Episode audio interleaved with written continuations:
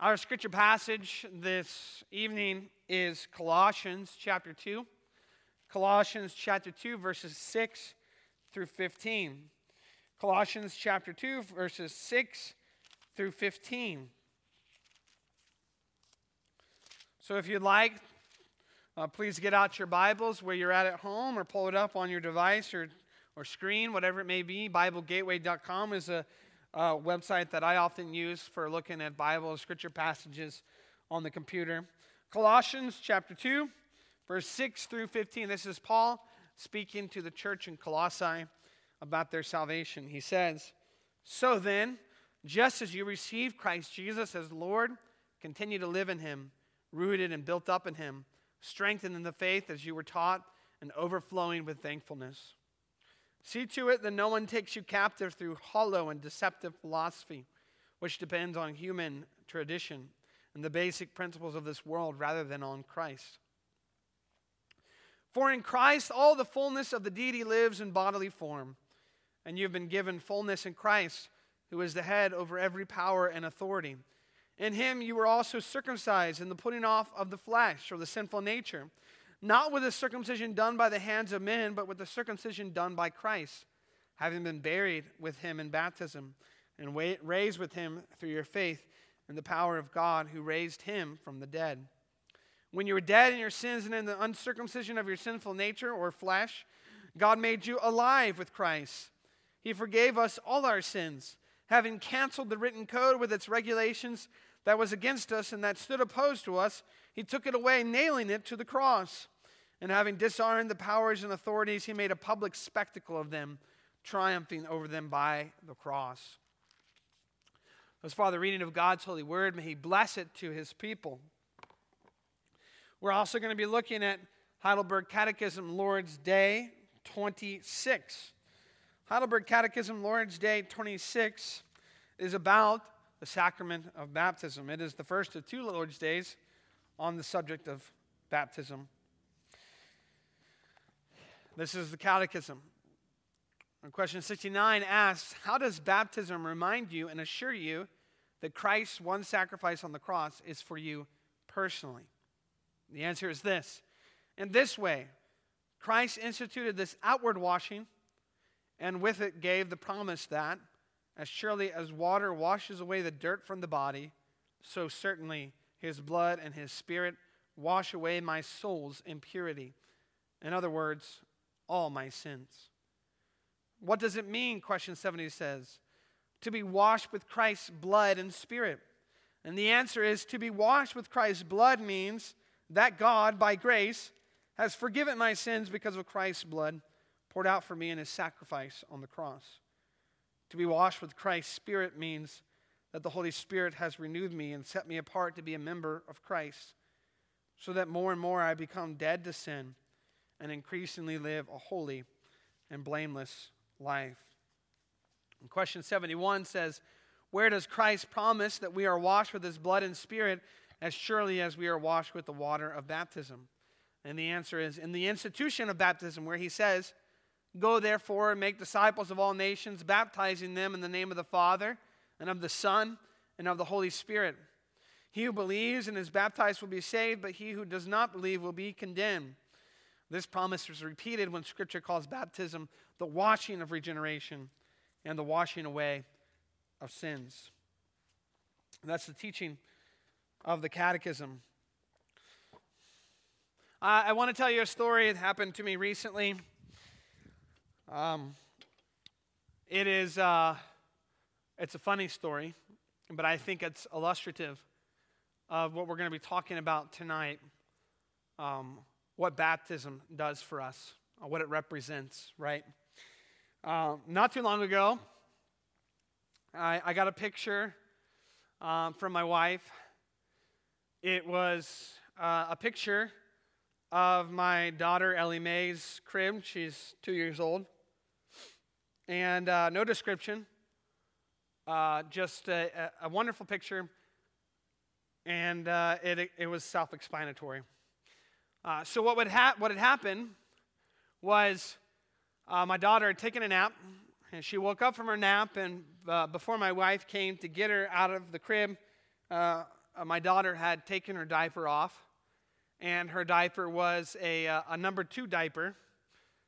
And my daughter had found the, uh, the excrement in her diaper, and she decided she would do things with it, like rub it all over her, like wipe it on the crib, like get it everywhere.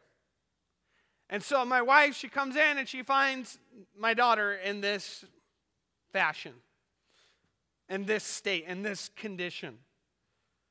And it was a two year old girl who is not quite old enough to understand the grossness of having poop all over her. And you might be asking, well, why does, what does this story have to do with baptism? What is this story about your two year old, daughter covered in excrement that she had smeared all over herself uh, have to do with baptism? Um, because that's a picture of us in our sinful condition. Now, maybe outwardly we can't see um, the excrement that is covering us but our souls. Our souls are, are that. Are my two year old daughter Ellie Mae covered in poop? Um, we are stained. We are sinners. We are what the Catechism says full of impurities. And it would be strange, would it not, for my wife to come in there and to find my daughter um, covered in, in her own excrement and decide that what she should do first is put clothes back on Ellie Mae before she went and did anything else. No, this is what my, my, my wife did. She grabbed my daughter and she took her straight to the bath to get cleaned off. And that's what baptism is. Baptism is that. Our theme tonight baptism comforts us. Remember, this is the catechism of comfort, right? Comforts us by showing us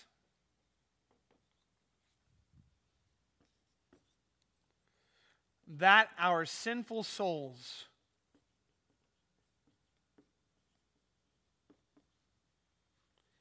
have been washed.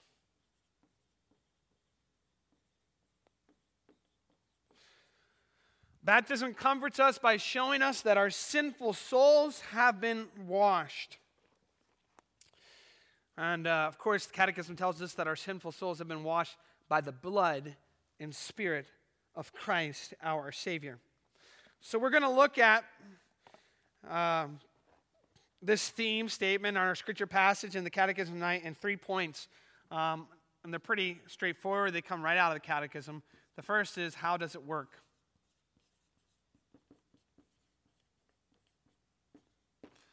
Um, the second question is what does it mean?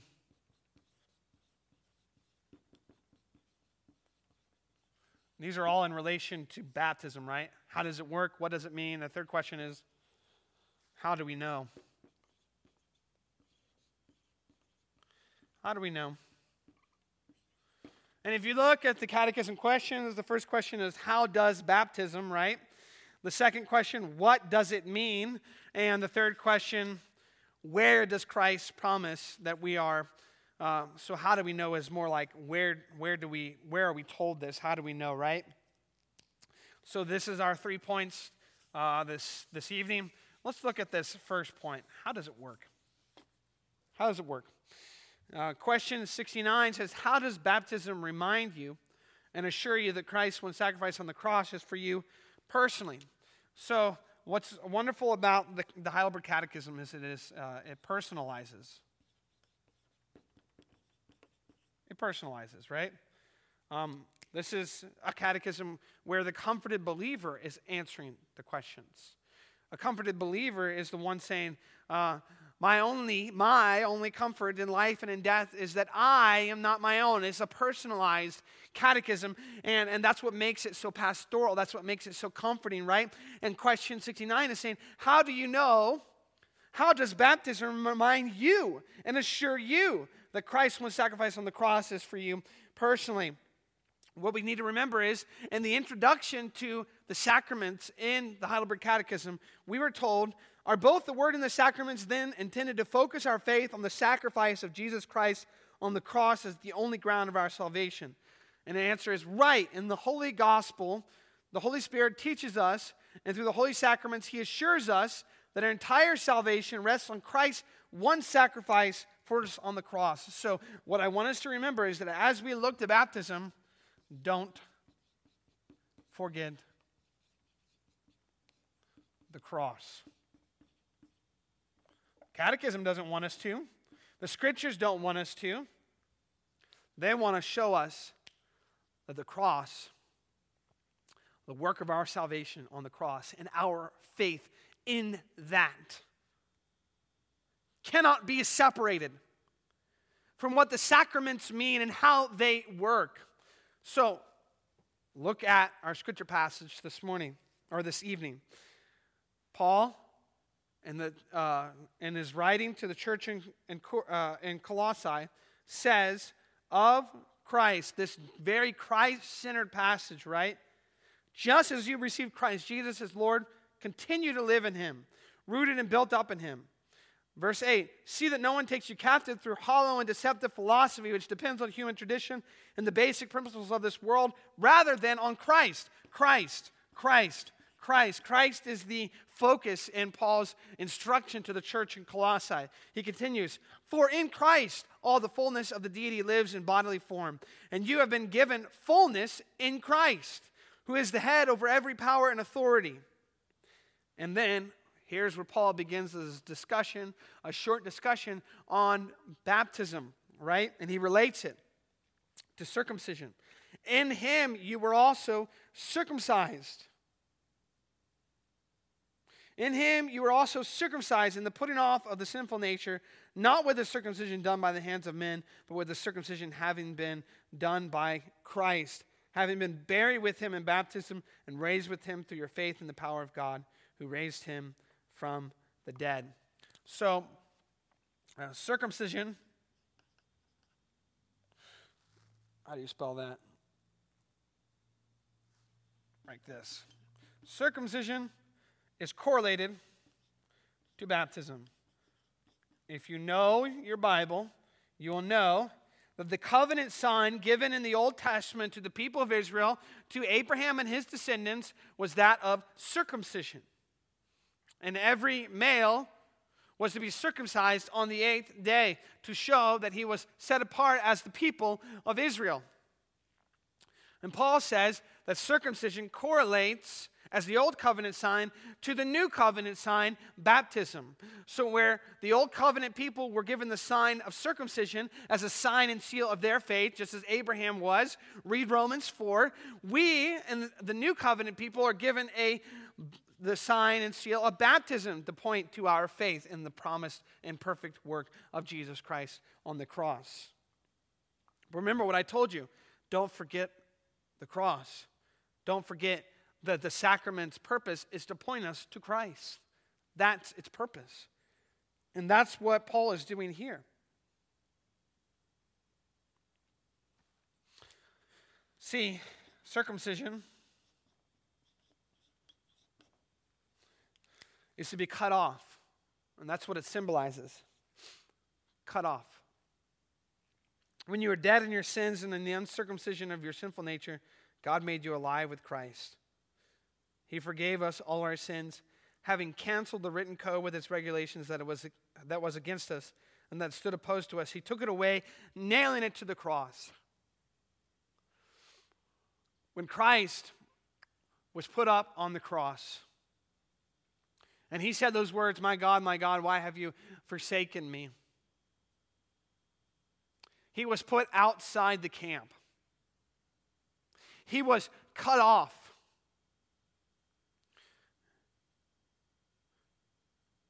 On the cross.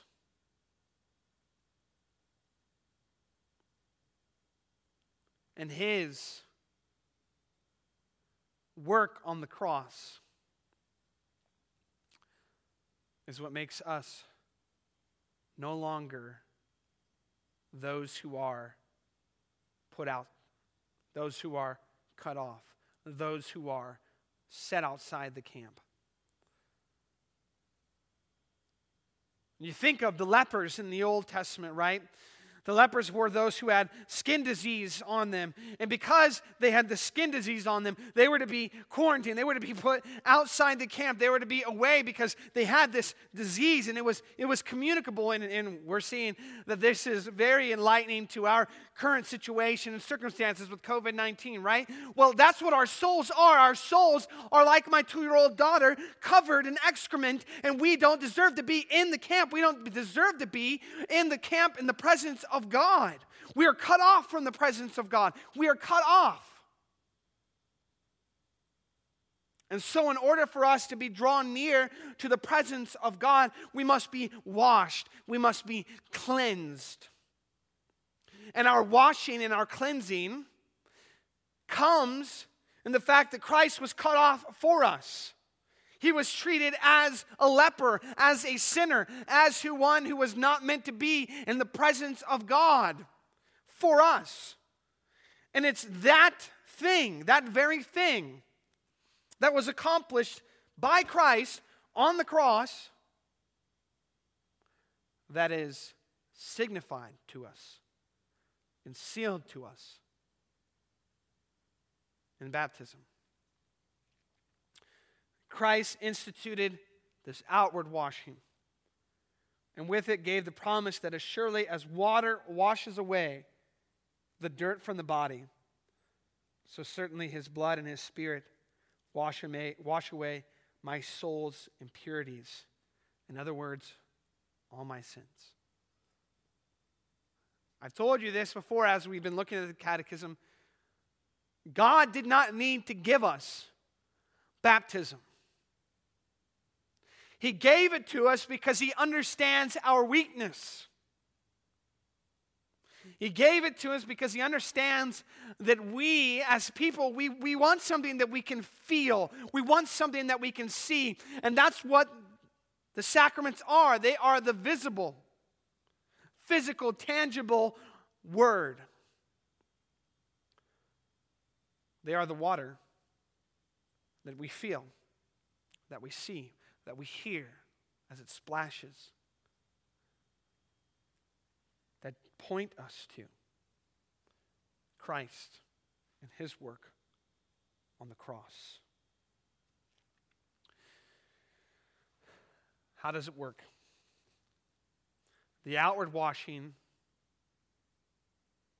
gives us the promise that as surely as water washes away the dirt from the body, as surely as my two year old daughter was washed away, that the excrement that she had smeared all over herself was washed away in the bath that my wife gave her, so certainly Christ's blood and spirit washes away our soul's impurities. In other words, all our sins. So when Paul presents baptism in the scriptures, he does not do it apart from the cross. Neither should we. Second question What does it mean? What does it mean to be washed with Christ's blood and spirit? So, um, the outward washing, is, we can understand it's water being placed on the body, on the head, um, however uh, that's done. Um, but how, do you, how are you washed uh, by the blood?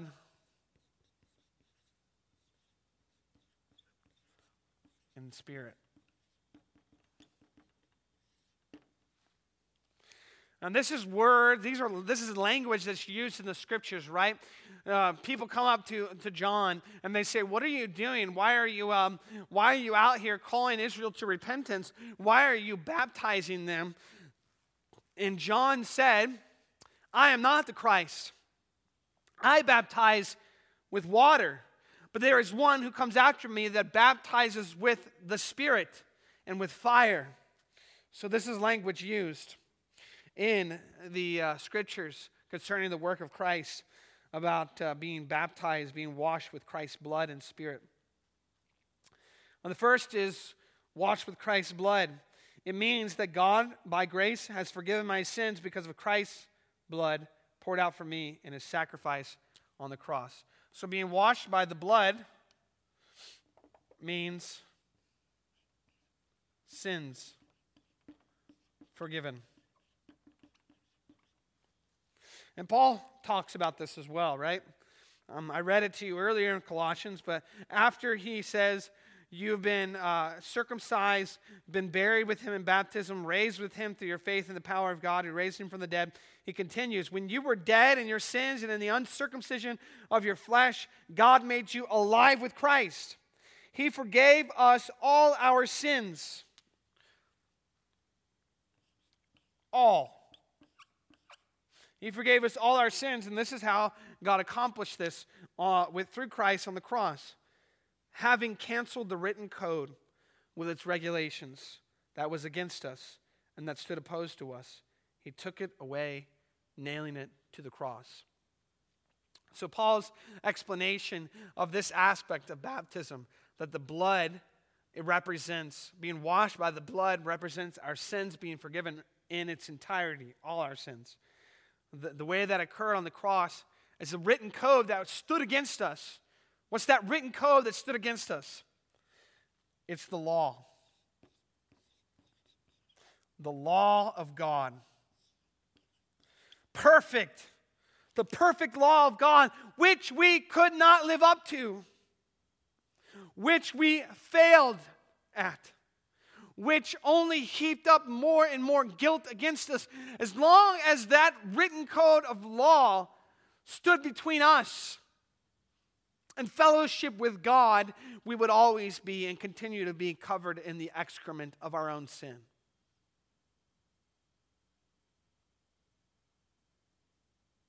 But what Jesus did on the cross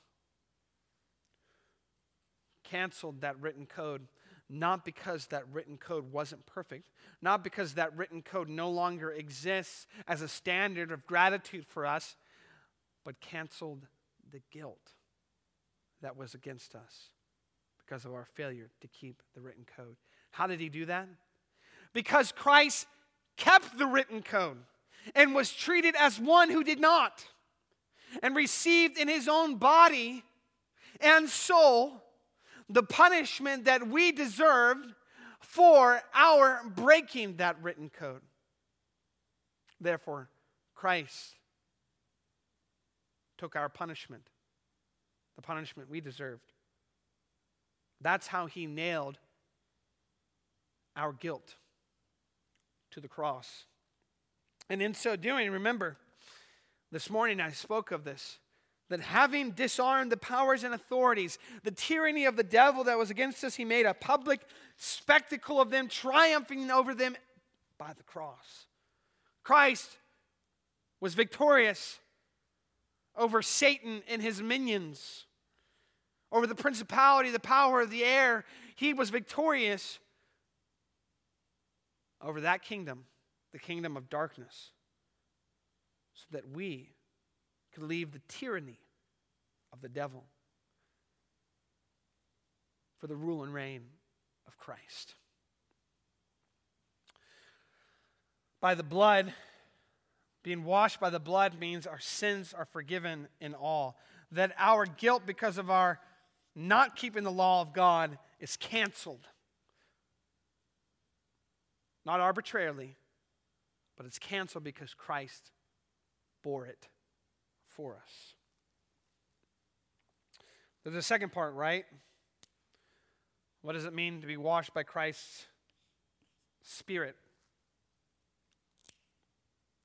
To be washed with Christ's Spirit means that the Holy Spirit has renewed me and set me apart to be a member of Christ so that more and more I become dead to sin and increasingly live a holy and blameless life.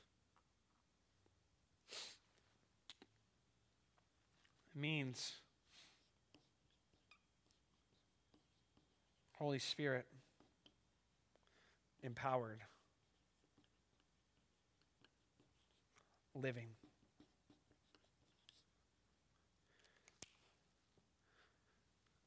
As surely as water washes away the dirt from the body, so certainly Christ's blood and his spirit wash away my soul's impurities. In other words, all my sins. There's another aspect to baptism, isn't there? You read the Old Testament uh, prophecies about the new covenant and its realities, you will read that part of it is the pouring out of the Holy Spirit. And when I say that, it, it invokes the imagery of water, right? Of washing, the pouring out of the Holy Spirit, the baptism of the Holy Spirit is to be indwelt by the Holy Spirit, to be renewed by Him, set apart as a member of Christ, so that more and more I become dead to sin and increasingly live a holy and blameless life. You see, baptism does not only represent the canceling of our sin, right? Uh, the clean slate. Baptism does not only represent the clean slate, right? But it represents a renewed life, a changed life. A living that is different than before. Not only a clean slate, not only a washing away of our sins, but a new obedience to God, a new way of living that says, I'm not the person I was before. You don't go to the font knowing that you are covered in the excrement of your own sin being washed by the blood of Jesus Christ and washed by the Spirit of Christ, and then walk away an unchanged person.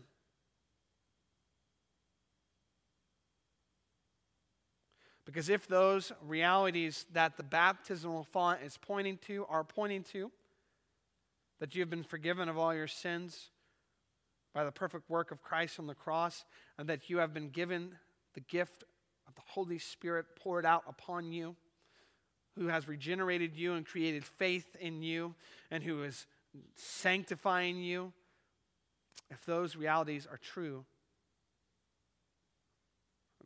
by true faith in Christ, then you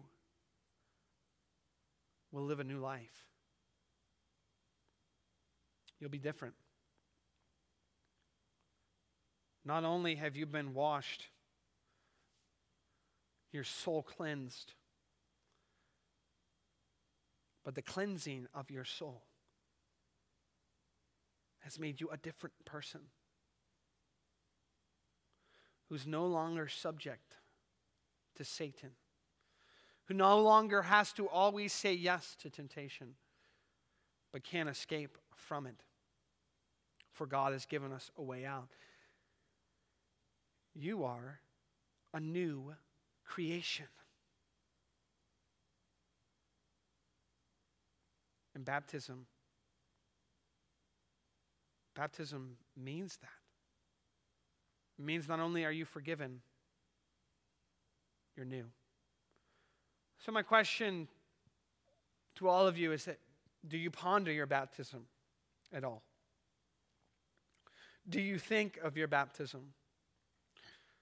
Many of us maybe don't even realize this, but this is a long standing practice.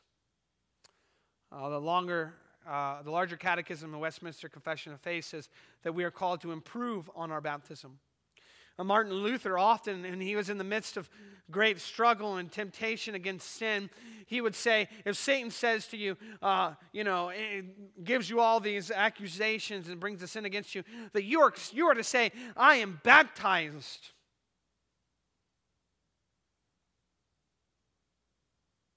Do you claim the promises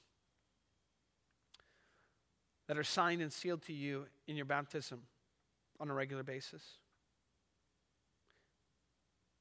Do you look to your baptism and say, Because I've been baptized, I have been forgiven of all my sins, and I have been given the Spirit and can live a new life?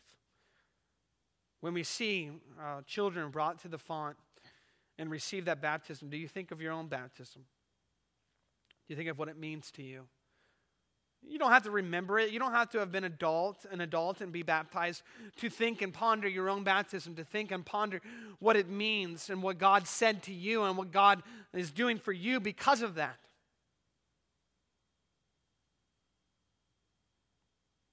Because that sign and seal placed on you is a sign and seal of the promised and completed work of Jesus Christ on the cross and the Holy Spirit that lives in you now. By true faith in Christ, you have those realities. And your baptism is there to strengthen you and encourage you in your faith. What does it say? In the Holy Sacraments, He assures us that our entire salvation rests on Christ's one sacrifice for us on the cross. What does it mean? It means you've been redeemed from sin to a new life in Christ. So, congregation, people, wherever you may be, look to your baptism. Look to your baptism and be reminded of the grace God has shown you in Jesus Christ in forgiving you of all your sins and empowering you to live as a new creation. All right. The last question, then, that we have to answer is essentially uh, a proof text. I mean, that's what it is. Um, the last point is how do we know, right? How do we know? And you might think this is sort of an after the fact question, um, and, you may be wondering why didn't I word it? Where where do we find this? Um, and it's because I want us to think about the uh, I want us to think about the reality that uh, baptism.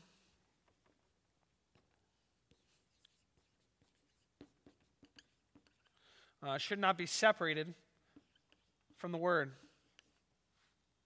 It's the Word and the sacraments. It's the Word and the sacraments. And that's essentially what question 71 in the Heidelberg Catechism is doing. It says, Where does Christ promise that we are washed with his blood and spirit as surely as we are washed with the water of baptism? And he quotes, uh, the Catechism quotes, first of all, Matthew chapter 28, the institution of baptism, of course. Many of us are familiar that, from that with the, with the Great Commission. Go therefore and make disciples of all nations, baptizing them in the name of the Father, the Son, and the Holy Spirit. Uh, the Catechism also quotes from Mark 16 16. I don't think that uh, verse is original to uh, the New Testament text. Um, regardless, I think uh, what it is stating is not theologically inaccurate or untrue. He who believes and is baptized will be saved, but he who does not believe will be condemned. Um, there is a correlation between faith and the efficacy of baptism. If you, do, if you uh, don't believe and are baptized, you won't be saved. If you don't believe, you'll be condemned. Um, but if you believe and are baptized, you will be saved. Um, this promise is repeated when Scripture calls baptism the washing, washing of regeneration.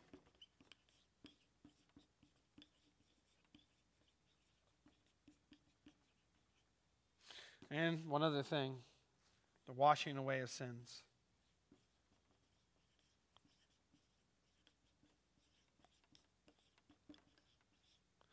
In Titus chapter 2, I believe it's Titus chapter 2. Oh, nope. Titus chapter 3, verse 5. Paul calls baptism the washing of regeneration. The washing away of sins is from Paul's own account of his salvation, given to uh, a testimony given to King Festus, I believe, 22, verse 16 he said that when Ananias came to him in the hotel, Ananias said to him, Get up, be baptized, washing away your sins, washing away your sins. And these two things are not meant to confuse us. What it's meant to uh, display is that the, there is a connection, a correlation between what Christ has said about, um, about the sacraments and what Christ uh, has said about the Word, right?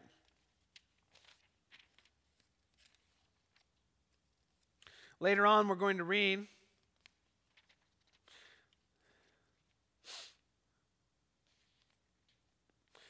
We're going to read when we talk about the institution of the Lord's Supper. Why then does Christ call the bread his body and the cup his blood or the new covenant in his blood? Paul uses the words of participation in Christ's body and blood. And the answer that is given in the catechism is applicatory, applicable to both baptism and the Lord's Supper. It says Christ has good reason for these words. He wants to teach us that as bread and wine nourish our temporal life, so too his crucified body and poured out blood truly nourish our souls for eternal life. But more important, he wants to assure us by this visible sign and pledge that we, through the Holy Spirit's work, share in his true body and blood, as surely as our mouths receive these holy signs in his remembrance, and that all of his suffering and obedience are as definitely ours as if we personally had suffered and paid for our sins. That means there is a connection between uh, the sign and the thing signified, that they can be spoken in correlation with each other. And so when Paul calls baptism, the washing of regeneration, he is talking about um, how, the ba- how, how baptism functions as a sign of regeneration, as a sign of the regenerating work of the Holy Spirit, which is one of the two parts of baptism, right? That baptism shows us, the outward washing shows us that we've been washed by the blood of Christ and by his Spirit. So this points to the Spirit. And then the washing away of sins, get up, be baptized, wash away your sins, points to the fact that baptism, the outward washing, represents the washing that is done by the blood of Christ on the cross. It's a washing away of sins. It's not that baptism in and of itself washes away our sins. It's not that baptism in and of itself is the regenerating work that regenerates us. But it is the fact that these things, baptism and the actual work of Jesus Christ, are meant to be correlated together, connected together, so that they can be spoken of in tandem with each other, which is important for us to get and grasp because there's so much confusion that can happen uh, from these realities. I come from a tradition that has confused these realities, in particular about baptism, greatly. And because of that, they have a, a, a very confusing and um, um, semi orthodox or even false doctrine of baptism. Uh, how does baptism remind you and assure you that Christ's one sacrifice on the cross is for you personally? Um, question the answer to question 71 is that it only does so because we know that it comes, it's instituted in the Word. The Word in the sacraments, the Word and the Spirit work together. How do we know? The Bible tells us so. The Bible tells us so in the institution of baptism, Matthew chapter 28, and Titus 3 5, Acts 22, verse 16, Colossians 2. Uh, 6 through 15 the bible tells us so the bible which is god's inspired word to us so that we can that we can know. Given to us so that we can know. What would baptism mean? Without god's preserved word it would mean nothing what would baptism mean without the Spirit of God working through it? It would mean nothing. What would baptism be without the perfect and completed and finished work of Jesus Christ on the cross for our salvation? It would mean nothing. It would be water. That's it. But because all these things are true, because they are realities, because we have an objective standard, the Word of God, which is outside of us, which teaches us what baptism means and how it works, we can know. We can know that baptism was given to us by God because He understands our weaknesses. And that the pouring of water upon our bodies is to be something that points us to what was done for us on the cross. and what was done for us in the pouring out of the Holy Spirit. I want to close with this. Like I said before, all of us, before God's grace, were like my two year old daughter,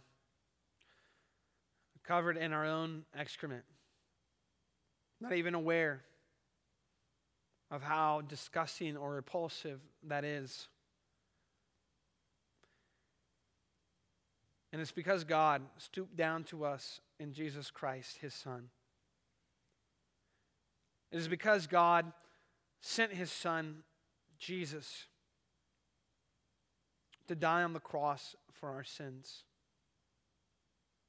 And it's because God raised him from the dead three days later.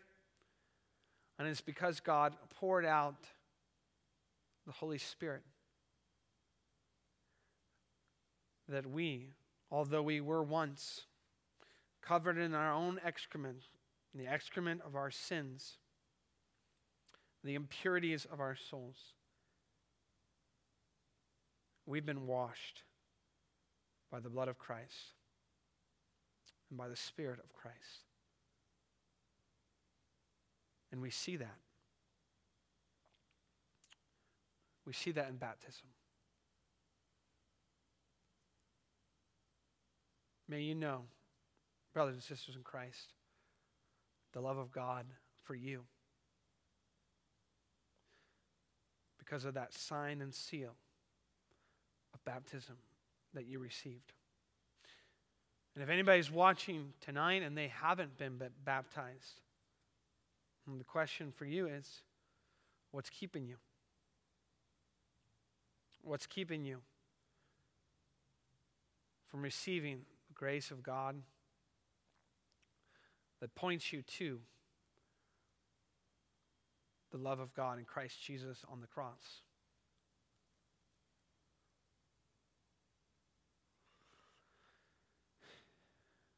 We've been washed.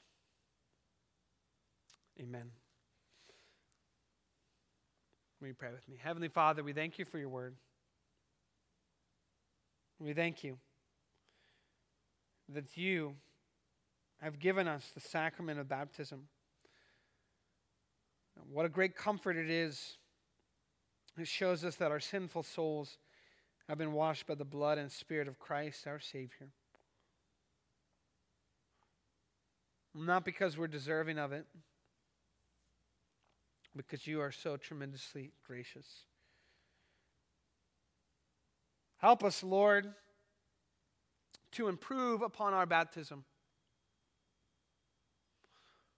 To be reminded once again of our complete and total forgiveness that no longer are there any sins held against us. No longer is there any condemnation for those who are in Christ Jesus. And help us, Lord, to be renewed in our understanding of the work of the Holy Spirit within us, that we may new, live new lives of obedience out of gratitude for the salvation that we have received in you. Help us to be a baptized people. Living in light of all that baptism means, all that baptism has shown us, all that baptism points us to. It's in Christ's name we pray. Amen.